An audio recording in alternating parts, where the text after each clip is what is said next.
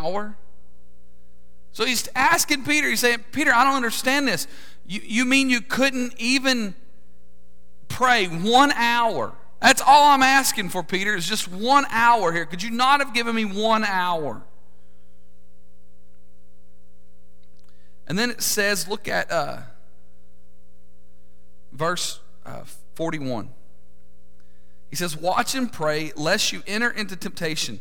The spirit indeed is willing, but the flesh is weak. And again, a second time, he went away and prayed, saying, O my Father, if this cup cannot pass away from me unless I drink it, your will be done. And he came and found them asleep again, for their eyes were heavy. So he left them, went away again, and prayed the third time, saying the same words. Then he came to his disciples and said to them, Are you still sleeping and resting? In other words, in my deepest, darkest moments of my life, when I needed you more than anything, all I asked for was one hour. That's all I wanted was one hour of your time. And you thought rest was more important. Now you say, well, he didn't say that. You're right, but I, I, we don't know every word that he said. Because I, I don't know that Matthew put every word in there. Matthew was way over there with the other disciples. I'm sure there might have been a lot more words said from Jesus. He was frustrated. Here he was in this moment that he needed them. He needed them to pray with him, to weep with him, to understand with him, to be in this moment with them, and they couldn't even give him that. And then he says, Behold, the hour is at hand, and the Son of Man is being betrayed into the hands of sinners. Rise, let us be going. See, my betrayer is at hand. And at this moment, he's gathered up all the disciples and he said, Look, here he comes. But look closer at verse 40. We talked about this. Then he came to the disciples and found them sleeping and said to Peter, He pointed Peter out out of there was three disciples there. Peter, James, and John were right there, and, and he pointed Peter out. And he said, Peter, what? Could you not watch with me one hour? Now, why does he single Peter out? Could it be that he saw greater potential in Peter than any of the other disciples? Could he have seen some leadership potential in Peter that he knew that Peter was going to be the guy to carry on this course after he was leaving? Jesus knew that he was going. Jesus knew that he was going to die. Jesus knew that he was not going to be here any longer to continue to lead him. Maybe he knew there was something special in Peter. Maybe he knew that Peter was going to be the one to carry on the mission that he had started. And so, in this time, his time of need, as he's asked them, please keep watch and pray with me. He didn't say, hey, y'all sit here and take a nap. It'll be all right. I'll come back in a minute and then we'll get out of here. No, he's asking them, please pray with me. I'm sorrowful, even unto death. He's telling them, I'm, I'm feeling it. My time is coming to an end. I need you to pray with me during this deepest, darkest moment of my life. Something's about to happen to me, and I need you to pray. And he says, Pray with me, and leaves them. And then when he comes back, and he's like, You got to be kidding me. Peter, I just wanted one hour. That's all I asked you for was one hour. Could you not have given me one hour? I can see him looking at Peter maybe tears in his eyes, just begging, pleading, Peter, I just, I just wanted the one hour. That's, that's, that's all I was asking for. You know, maybe Jesus has come to you today. Maybe he's come to you during this time and, and maybe he's asking you do you have an hour to spare? Do you have one hour to spare in your week?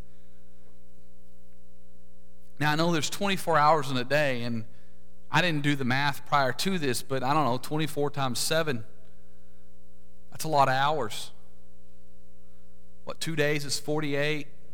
And I could go on, but I'm not, you're going to embarrass myself, so we'll just leave it there.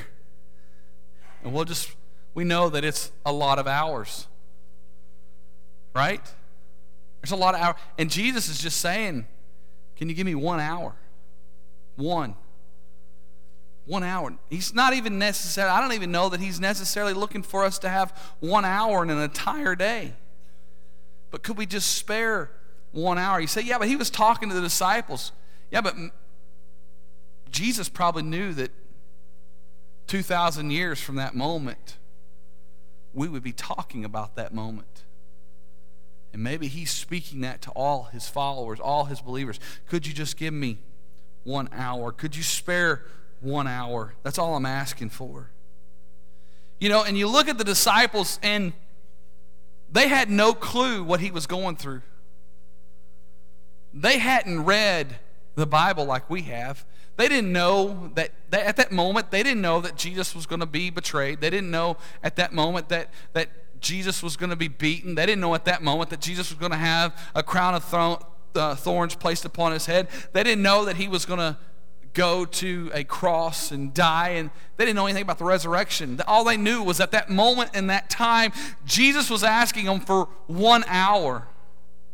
So we might could let the disciples slide for a moment because they didn't know exactly everything. They knew that Jesus was a great man, they knew that he was wonderful, and they knew that he was a Savior because he had told them that he was a Savior, and they knew that.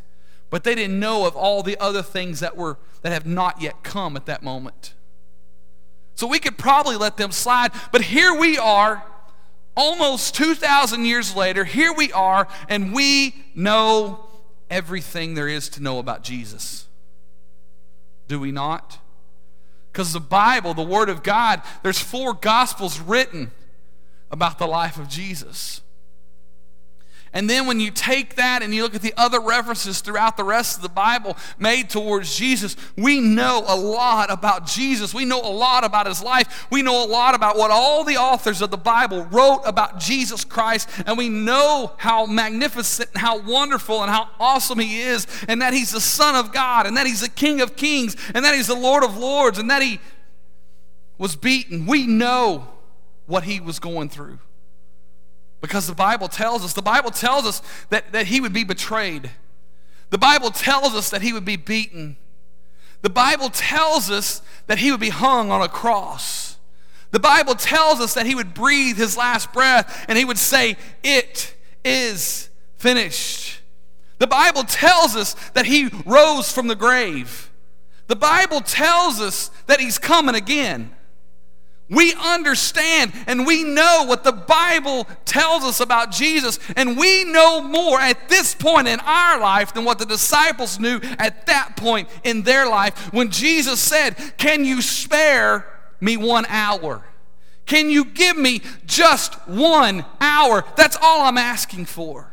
And so I believe that today God is asking us, Jesus is asking us, Can you give me just one hour? Of your week. Just one hour. That's all I want.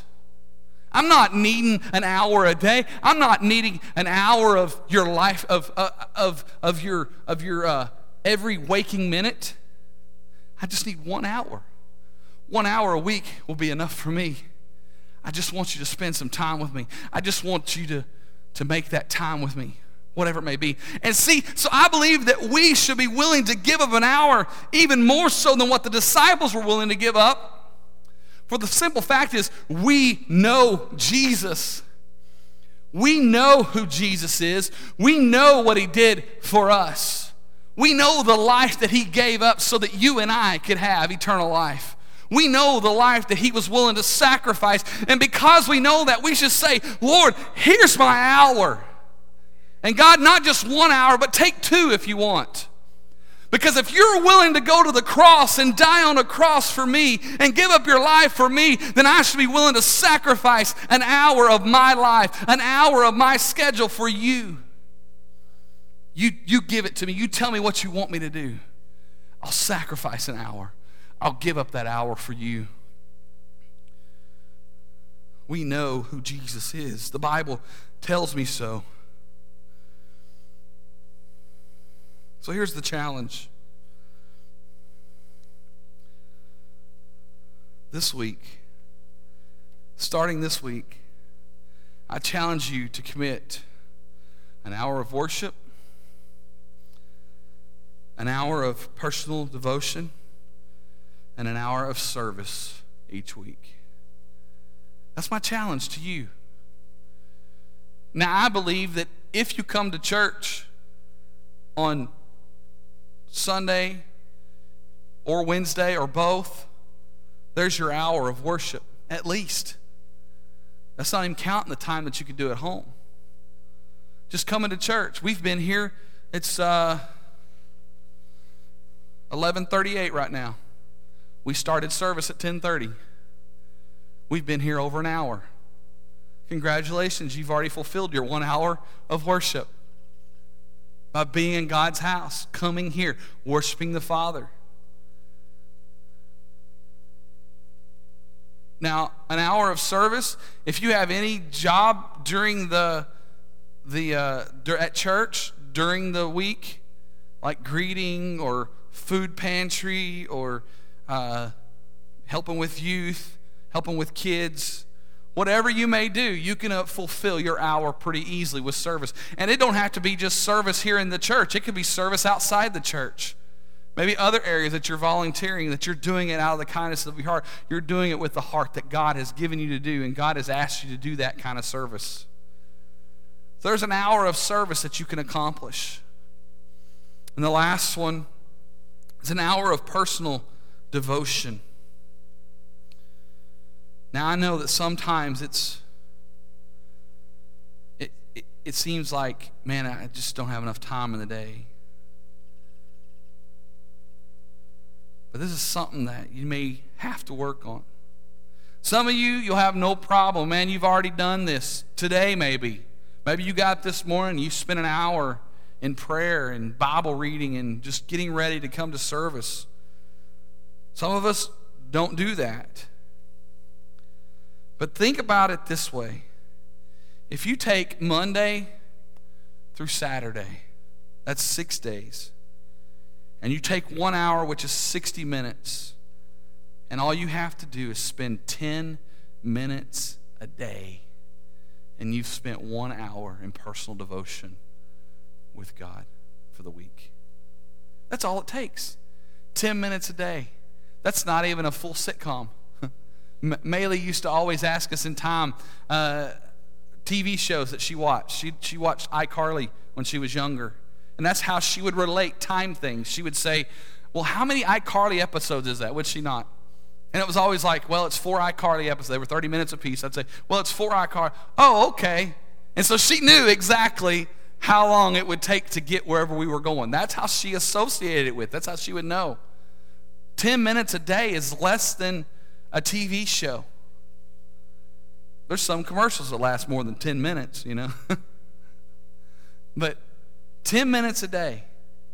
It's all it takes. Get up in the mornings.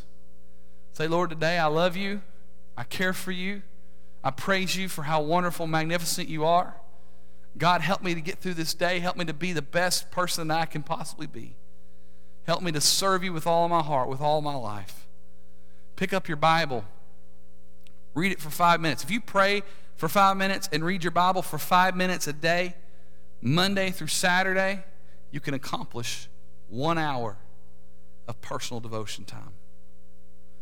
So that's our challenge.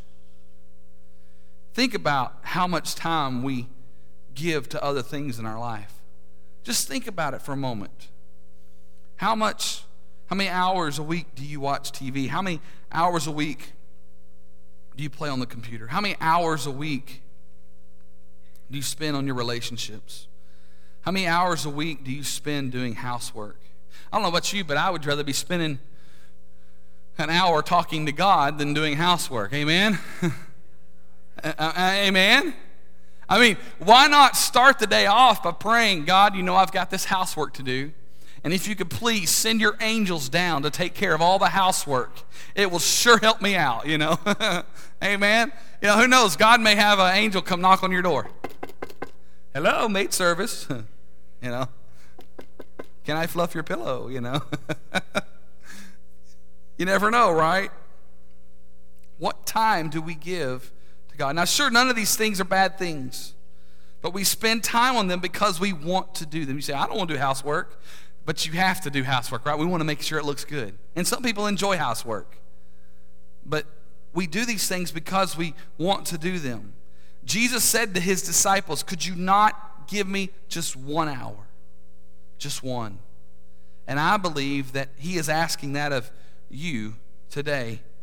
Do you have an hour to spare? Do you have an hour to spare? I want to close with an article written by a man named Monty Unger. I don't know who he is. There's no point in asking me. I just found this article. I liked it, and so I thought I'd share it with you. Uh, it was written in a publication called Navlog in January of 1975. So this is very old. But this is what it says. How often have you talked with someone on the telephone who seemed to be in a hurry and wanted to get on with more important business? Or visited with someone on the street and received that same hurried feeling. You've undoubtedly experienced it and, and didn't enjoy it. And perhaps you have also been guilty of this. If you have, why not decide to tithe time? Save up chunks, bits, and pieces of it and give them away to people who interrupt your pre established plans. is It is a great principle of love that people don't interrupt? Not really. Perhaps there shouldn't even be such a word as interrupt. For when people come into your existence, even for a brief time, that is a wonderful moment of experience for both of you. Relish it, probe it, invest some of the time you have tithed. We can't afford to indulge in the luxury of being too busy and important for another person. We have time for such inanimate things as pieces of mail, vast sprawling shopping centers, the television program which starts at 7:30. But what about relationships with people? Isn't that a great deal of what life is all about? Loving other people. Remember Jesus?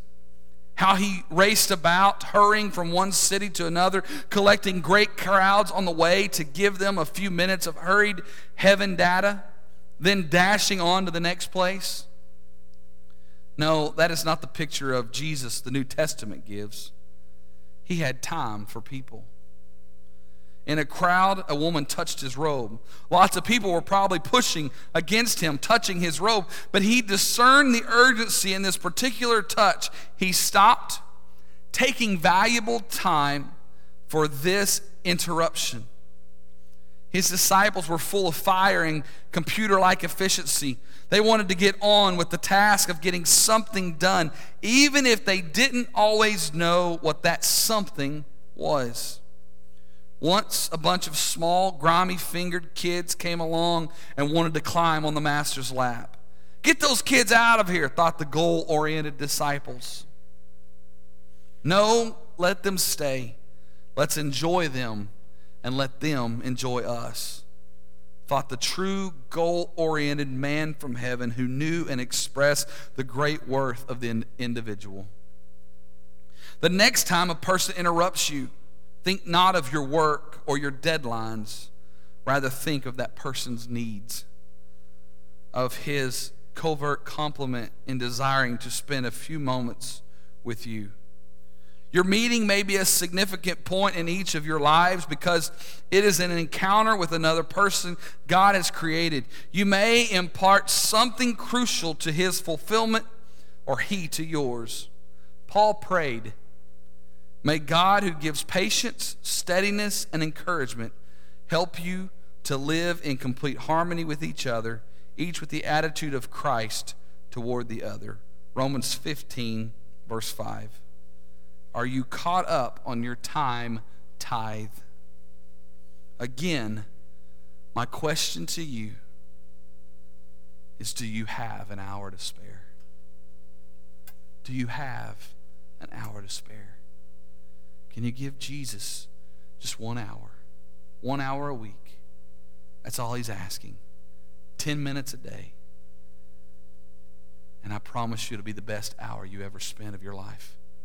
I promise you, if you take that first hour and give it to God, then I promise you the rest of those hours will seem like, man, I was able to get everything accomplished that I wanted to accomplish today. Could you spare just one hour? Just one hour for the Master. Let's pray.